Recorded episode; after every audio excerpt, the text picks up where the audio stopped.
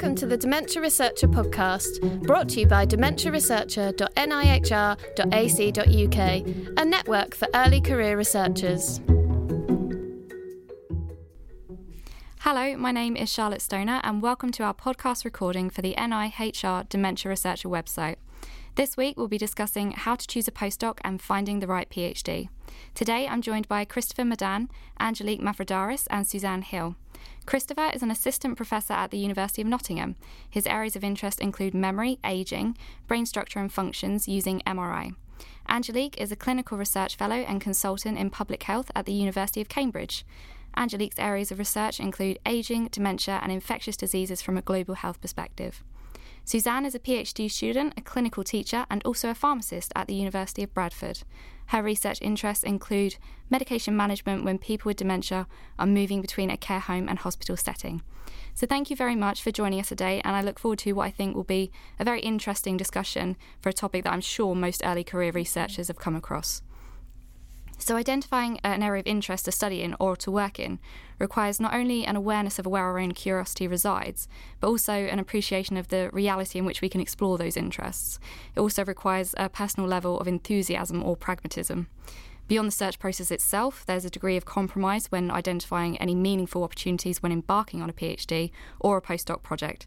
Topic, supervisor, and location are all tricky decisions. So, how can we make them? I'm hoping our panel today will be able to help.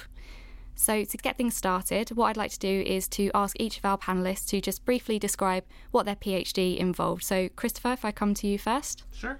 So, yeah, thank you for having me.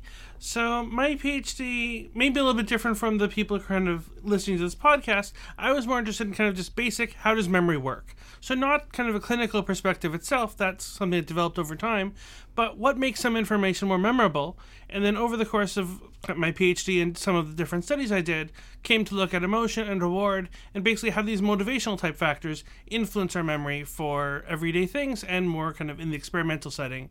And basically, my studies were looking at younger adults, so not applied yet, but that's a thing over time. Great. So, yeah. And Angelique, what was your PhD about, or is, because you are in fact an actual PhD it. student, aren't you? Yeah. Yeah. So my PhD is currently bringing together two major public health challenges: dementia and infection. We know a lot about infections as a cause of dementia, but we know less about dementia progression and infection, the role of infection rather, in people with dementia. So I'm exploring infections and the impact of infections on dementia progression. And I look at incidence, I look at outcomes, and I look potential for prevention. Brilliant. And Suzanne, what about yours? Um, yep, so I'm currently studying uh, a PhD also. Mine is about investigating the quality and continuity of medication management systems when people living with dementia in the care home setting move between the care home and hospital setting. Brilliant. So I suppose the first step in, in deciding to do a PhD is where do you look? Where where are the PhDs advertised? Um, Christopher, where did you see yours? Did you have to approach supervisors or? Sure. So one thing that maybe is also relevant is think about which, like, let's say across countries, there's probably differences. Ah, yeah. So I, for sake, know a bit less about how a student in the UK might look for a PhD in the what websites or something you might look to. But at least if you have some idea of like what university, maybe contacting people at the university that you did your undergrad studies at, then to look at the list of like who are the faculty and the departments that might be relevant, who ha- might have interests that are kind of overlapping with what you think you might want to do, and to kind of reach out and see if you can meet with them in person, especially again if you're in the same city, and just try and have a chat with them and see if there's some kind of actually overlap in terms of let's say personality and that stuff as well and not just the topic and seeing kind of what are they working on currently that might not be reflected in say their publications and their kind of website profile. So i imagine some people might be a little bit nervous about maybe emailing professors or, or doctors at institutions would you just advise them to go for it like be professional but definitely go for it so at least in as an undergrad, you likely emailed some of your professors in terms of your, your classes, but then also those people are doing research too. So might, those might not be the people that you want as your supervisor just in terms of topic, but you were able to approach them, and sure, it's a different context, but it's not that much different to email someone else at a different university, or again, even if it was at, at the same where you are currently. And what about Suzanne? How did you how did you come to do your PhD? Um, so I was quite fortunate in that I was working at the University of Bradford at the time um, when I heard about the Alzheimer's Society funded doctoral training centre being set up at Bradford. Um, so I was kind of, I suppose, during my Masters in Research uh, Methods studies, um, I had been working with my supervisor, who I've continued with um, with my PhD, and so we had discussed a number of um, potential PhDs, of which the Alzheimer's Society one was was the one that I have now gone forth and and uh, studied further. Um, but the other things were I also looked at the NIHR um, fellowships and that type of thing as well. Went to the um, there was kind of study study days and things that were run by the uh, NIHR that I attended.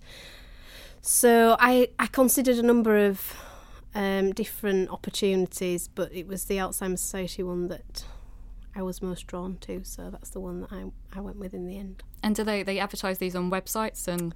Yeah, they do advertise on websites as well. It was just that because I was kind of within the institution, I suppose that it was it was easier in terms of um, I didn't. I'm also because I had a family and the location of the PhD was important for me, um, so that I, ha- I had that to consider as well. So for, for me, it just all fell into place. Brilliant. Bradford, so. And Angelique, did you identify yours by another means? How did you go come about doing a PhD? Well, I guess for me, I, I started out as an academic clinical fellow in public health. So I knew that I wanted to continue on an academic track. So I knew about the NIHR fellowships and other funding body fellowships. Um, and I guess we talk about the three P's person, place, and project. Um, but I think there was always a fourth P for me, and that was, was passion. It had to be something that I was super passionate about because I knew otherwise I'd, I'd lose interest or I just, it's going to be hard enough as it is. Without passion, I think you'd struggle. So I thought about the areas that I was really passionate in, and they were dementia, older people, and infection, and I'd, I'd worked in those areas. So I kind of, keeping in mind that I had to prepare a grant proposal and kind of put the PhD together myself, I thought about those two areas and how I could combine them, um, and then thought about the people that could help me with that process. So supervisors that could potentially and were potentially best placed to help with a topic, help with the skills that I'd need to achieve um, and that sort of thing. And they weren't in my host institution at the time. So I did, as Christopher had mentioned, um, approach them randomly. Uh, luckily, all three of them, because I, I, kind of felt I needed expertise in three specific areas, were very open, um, really, really helpful, and really welcoming without knowing me at all. So I, I would I would agree. I'd say just just go for it and do what you feel is right for what you're passionate about to make it work. And were those those three experts that you contacted were they different institutions or? All three of them were. Oh, right, um, okay. And that and that is something I say it with reservation because it was something that came up at interview whether this was a good or a bad thing. Um, for me, I felt it was a good thing because I'd been in one institution and I felt I needed to gain experience and you know learn about different styles, different things from different places. So it worked out well for me, but I had to I had to show that it could work and had to um, reassure the funding body that this isn't something that would you know be a deterrent in the future, but just building that team um, and showing the strength of it was really important, and I think made a lot of difference to my PhD as it is now. And did you did you have to travel like back and forth to for meetings with supervisors and things? I do travel. Um, I have two sort of research team meetings a year that I organize, um, but I've also got blocks of time. So I have a block of time at a visit as a visiting scholar at another institution coming up later this year. That'll be for six months. Um, I have one main host institution that I'm kind of based at, but I do I will have two blocks of time visiting, and then I'm able to kind of go between departments. And um, fortunately, my funder is funding that, which makes it that makes a lot easier yeah. and really enriching as well. Mm. So we, we've touched upon it briefly, talking about passion and, and place and but what are the what are the other things that are really important when you're when you're undertaking a PhD? Because it's it's three years or I think up to seven years part time, so that's a huge mm-hmm. commitment. Mm-hmm. What other things you should really consider before you start this this journey? So Christopher, what do you think? So I think one of the things that people tend to not think about as much as they should. So sure, there's the place and the project, but to some degree, what's really going with that is who your supervisor is. So like, there's let's say I'll just kind of give an example that I can relate to better. Let's say studying emotion and memory. lots of people study that, and there are specific different places which you might have your own preference of like where you're willing to live or move to or whatnot. But then they're not kind of interchangeable that there's just different people studying this, this topic. They're people with their own kind of broader views of their research, and like you should read their papers for sure beforehand. But then also, if whatever possible, because this might be a bit difficult in some cases, but try and meet with them and actually have a conversation with who your potential supervisor would be and see kind of how you get along. And if you can go that far, if you can get a little bit further and talk with some of the current students, or even maybe more so, former students of the supervisor, and see how they might reflect on their own kind of supervision experience and see how like the working style in terms of expectations, how often they want to meet, just how they kind of talk to you. Those sorts of things are very important. And like, yes, you have to be passionate about the topic. Like that's still very important, obviously, but it should be at least a somewhat enjoyable experience. like, it can be stressful, and it, I'm sure it will be no matter what. I don't think there's a way around that. But how, like, let's say when the supervisors may be a little bit stressed with you as the student, how do they communicate that? People just generally differ in that, and that's something that it's hard to tell up front. But then, if you can try and talk with the person beforehand, and again, especially um, current and former students, they might be able to pass on some of that information, and that should be able to inform your decision and makes a big difference. Because if that is something you're doing for years of your life, it'd be nice to work with someone who's supportive and and can communicate in a way that you're like works well and not something that adds additional stress beyond the kind of part that has to be there in a sense of a PhD in itself. And what about you, Susan? Uh, Suzanne, Angelique? Are there anything, any other factors that you think are really important when you're considering doing a PhD? Um, well, seconding what, what everybody else has said, the, the, you know, the, the passion kind of goes without saying. It's got to be something that you're passionate about to stick with it. Um, and I suppose that's a that's a passion in terms of the topic and also um, with regards to what Christopher was saying about the uh, supervisors as well, that the supervisors and also the wider institution that you're working within are um, all kind of working in a in the in the field, the topic of the, of your interest, and also that maybe the methods and approaches that people use as well. If you if you're wedded to a particular approach, that that uh, institution supports or has at least some expertise in supporting um, that approach. The the location was really important for me, as I mentioned earlier, because um, I have children, so I was kind of uh, limited in terms of how far afield I could move. Um, so th- so that was important for me, and also. Um, I suppose if you're an international student as well, which some of my colleagues are, there are other um, considerations, and I think Christopher mentioned about is it a location that you that you you know is is the housing, you know all these considerations, pra- practical considerations. Is there a good postgraduate um, community there? Is, is there a vibrant postgraduate community that is that something that's important to you for from a peer peer support perspective?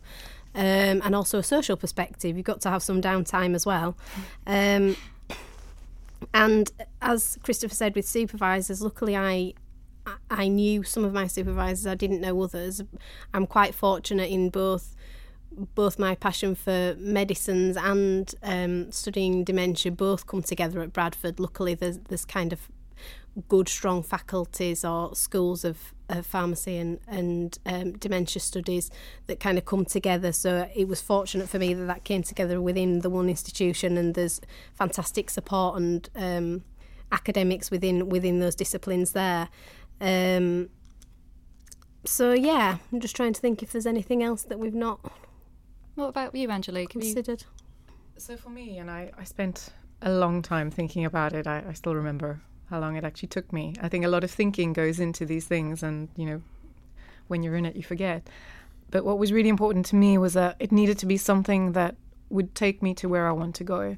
So I had an idea of what I wanted to achieve, what I wanted to do, what my calling was, and the PhD I felt had to be a stepping stone or a door that would open me up to those possibilities and the potential and where I wanted to go next. So that was a really important consideration for me in planning the PhD as well.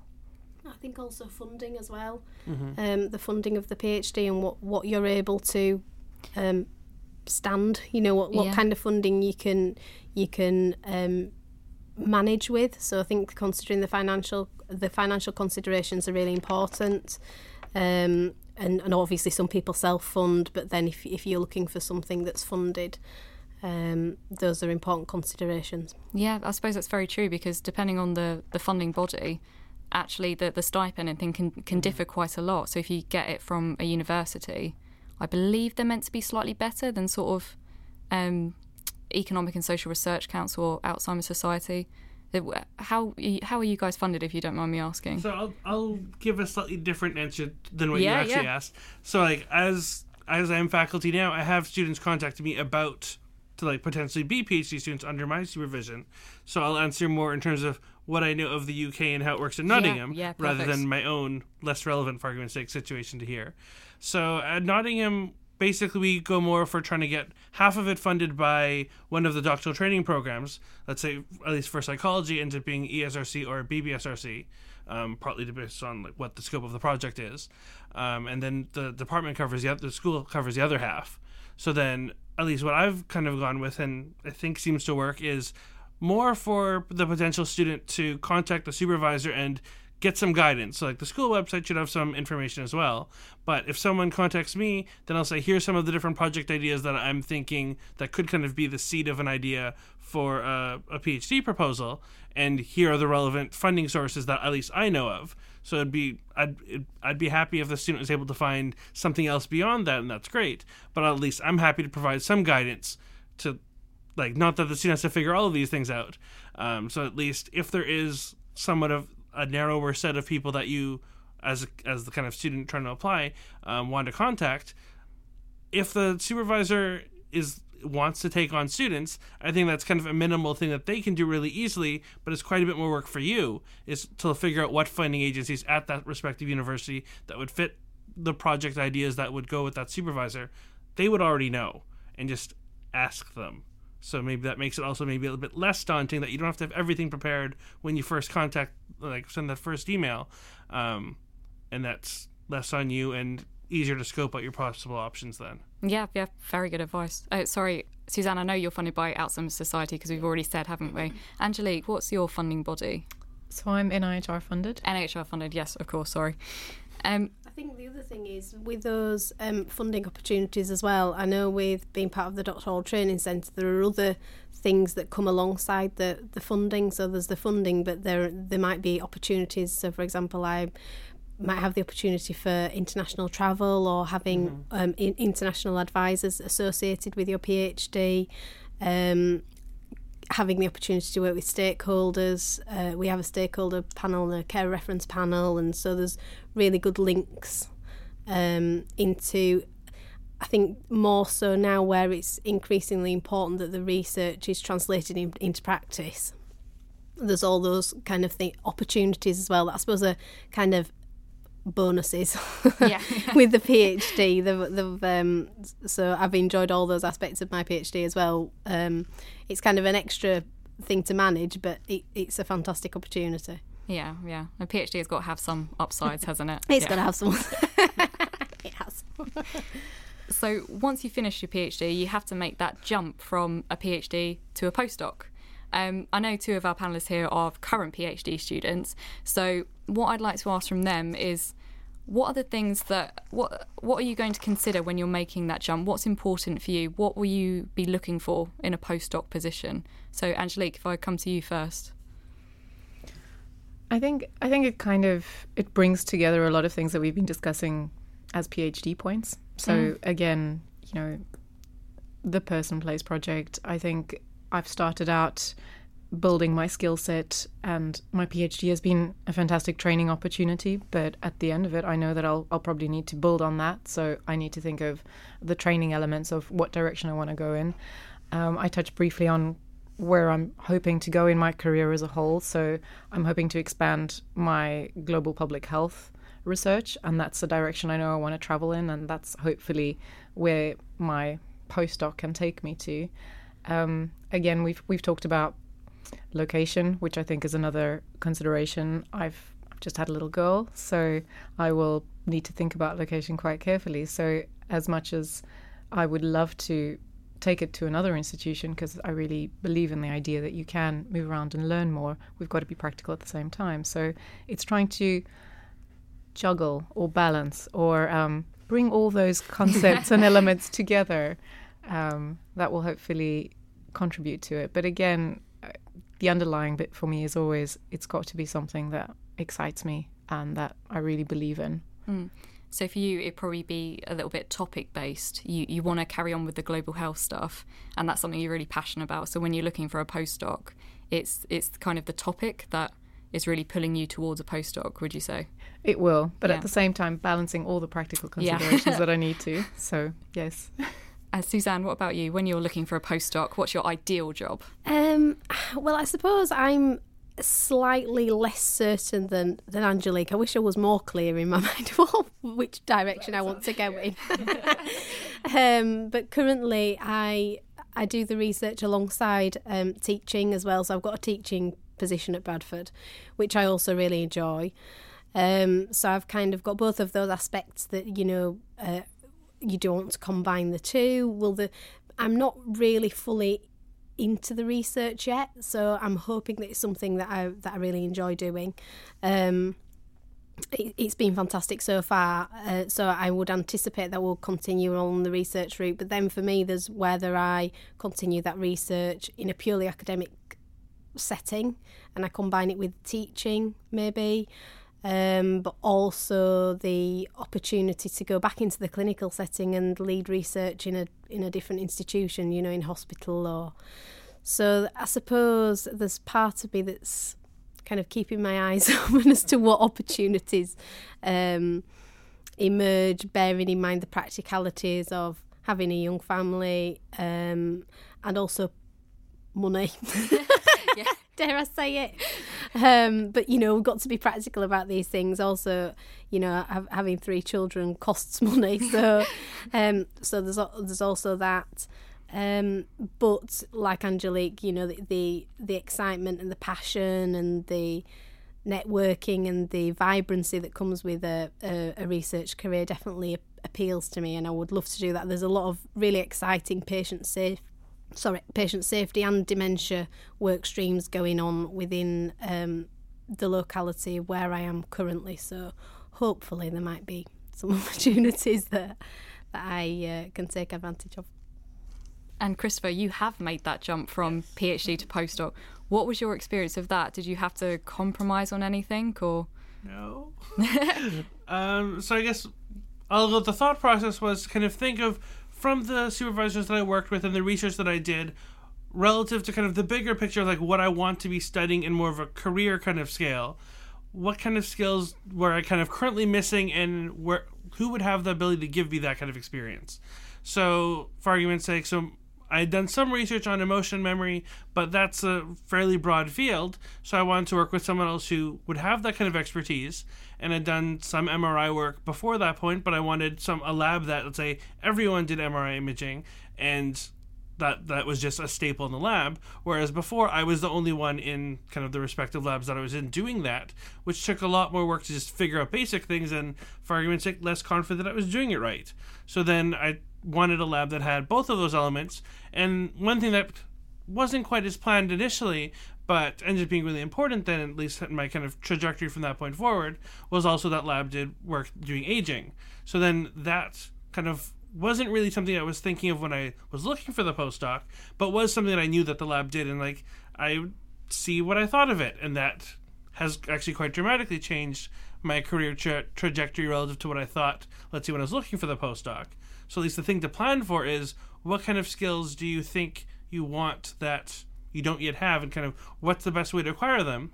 And then again, similar to the advice for a PhD, try and talk to these people beforehand and hopefully as let's say a current phd student looking for a postdoc you have more ability to do that than you did kind of earlier stages where you, at conferences or at meetings and also say having a better idea of the research because as a phd student I would hope that someone could read the papers of a given researcher and get more out of it than someone looking for the PhD in the first place. So, kind of take the skills that you use to get to the PhD, and at least kind of this line of reasoning is that you want to continue the academia, which I'll say is not something that you have to by any means do, but that's the line of the the kind of theme for the podcast. um, but definitely think about like what what do you want to do? So you'd say you're wrapping up your PhD. What's important to you? What aspects did you like or not like? So let's say if there was a teaching component that was or a marking or some sort of that thing. Did did you enjoy that part? Do you want to go more in that direction? Do you want to go in more in research direction? Do you want to kind of have more of an administrative kind of facilitator role, like being a research coordinator? taking the skills that you gained, but then think about which way you want to go. And if it is a postdoc with kind of the idea of going kind of through a research career path, then to think about what do you, what kind of direction do you see that going? It very likely will change quite a bit along the way, um, but at least try and think the best as you can at that point about where you see it going and what would kind of facilitate that path. Brilliant. So from over here, it kind of sounds like more topic and sort of the the topic that you want to be researching is kind of more important. But Christopher, you're saying more it's it's about identifying where which methods you want to use and maybe expanding your skill set to include other things. So I'd still say topic, but I guess I'm at least the, my point there was to give a bit more advice about how to pick which topic. Oh right. So to have a bigger idea about your topic than you did for the PhD, and then what kind of portions within it that you currently just don't have because you're at that kind of more junior stage, and then think about how to have a fuller picture, to have a more coherent research program that's obviously bigger in scope than what your PhD was, and to fill in that way, um, and kind of as a directed way to just have more of a kind of comprehensive approach to the bigger kind of research question that you're interested in. Great. Okay, so I think we're probably at our last question. Um, so it is this Did you make the right choice? Suzanne, did you make the right choice for your PhD? Thanks. uh, yes, I most definitely did. Um, there have been challenges. I think my my challenges um, come more from juggling uh, a young family and having a PhD and a, a, teaching position as well.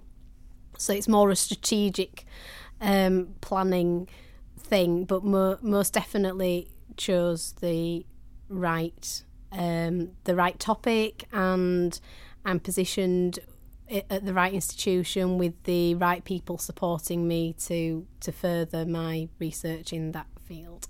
So yeah, definitely. Slight follow up question. Yeah. what what would you say your top tip is for someone who's who's thinking about doing a PhD? What advice would you give to them? Um, I would say think about it carefully um, because it's a big commitment. It's a big commitment both in terms of time and financial commitment. So so consider that carefully. Um, I would say that it's a fantastic um, opportunity. It's a fantastic career. Um, I would say that you, no matter how much you plan, it's always important to have that element that that allows flexibility because often you may plan things or think things are going to work out in a certain way and, and they invariably don't. There, has got to be some kind of flexibility there um, to allow things to emerge and happen. Um, but yeah, I would say go for it. Go if for I it, can yeah. manage it, you can. and Angelique, did you make the right decision? And what would be your top tip for someone who's considering doing a PhD?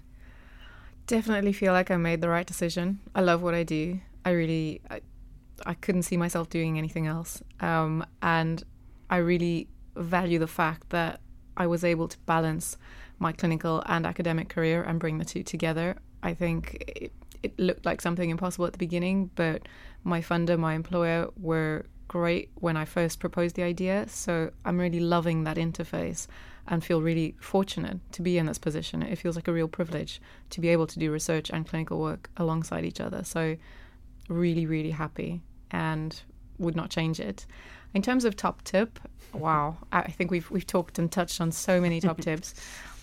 But I'd say if if this is what you want and if this is what you believe is right for you, then just go for it if the first hurdle comes along and you fail, second hurdle comes along and you fail, don't let it get you down. Just carry on because I applied a a couple of times. I, I think I spent a year and a half almost thinking about these things and writing proposals, doing interviews.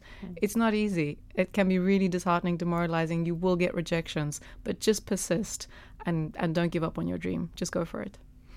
And Christopher, what about you? So I guess uh, the first one is about if I think it worked out as planned, or what was. Did you make the right choice? PhD or postdoc? Well, I think it all worked out. So I, I recently started as a faculty position, so at least, and I like what I'm doing. so in terms of research career wise, I guess things have worked out, and I'm happy with what I'm doing. Um, as a tip, I guess somewhat related to that, but even otherwise, things will not kind of go linearly just for, like, say, from project to project and position to the other. That's fine. That's, I'm sure it basically never goes linearly. And that just gives you more breadth of knowledge and experiences. And that's maybe not, might not seem as kind of directly useful as in why you think it's not linear at the given time, but it will help later on. And that's just other things that you know something about or other experiences that you have that might benefit you in ways that you kind of can't initially plan for. And it's just, it gives you a broader view. Um, as a somewhat separate tip, because I feel like that was still part of the, the how things worked out. I'd say also look into, in terms of, say, flexibility, like Suzanne mentioned, when you're applying either as, as the PhD or as a postdoc, also see if there's other supervisors, not just kind of the primary one that you want to work with, that do interesting work. Because maybe like end up being collaborators on kind of a follow-up study, not maybe not right when you get there, but also having other people to talk to in another research lab and not just the people that you're kind of initially planning to work with. To have a bit more breadth and not be like, oh, if things don't work out, that's all that you have, um, and just have more options. so something really to look been, into. That's been really good on my with the group that we work because there's a cohort of seven PhD students in the doctoral training centre, and everyone's very different approaches and very dis- different disciplines, and that does bring something else for everybody else, even though the approach is very different. So I I agree with that. Yeah. Brilliant. so, over this very interesting half an hour, we've learnt that passion and practicalities are perhaps very important when you're doing a PhD. It is a commitment, but as long as you enjoy it and you are doing what you want to be doing, then it's it's it's generally fine. Is that the consensus? Yeah. and it's flexible, which Yeah, is uh, yeah. excellent when you when you've got a family as well. and have the opportunity to maybe live in different countries as things go. Depends on other constraints, but it's flexible in that sort of way too. You can really make a difference with your PhD, and I think if you believe that and if you can make it work, it's it's a special journey. Yeah, the Yeah. opportunity to make a difference is a real mm. privilege. I agree with that as well. Mm-hmm. Brilliant. So I think with that, it's time to end today's podcast recording. I'd like to thank our panelists, Christopher, Angelique, and Suzanne, and hope that you enjoyed this recording.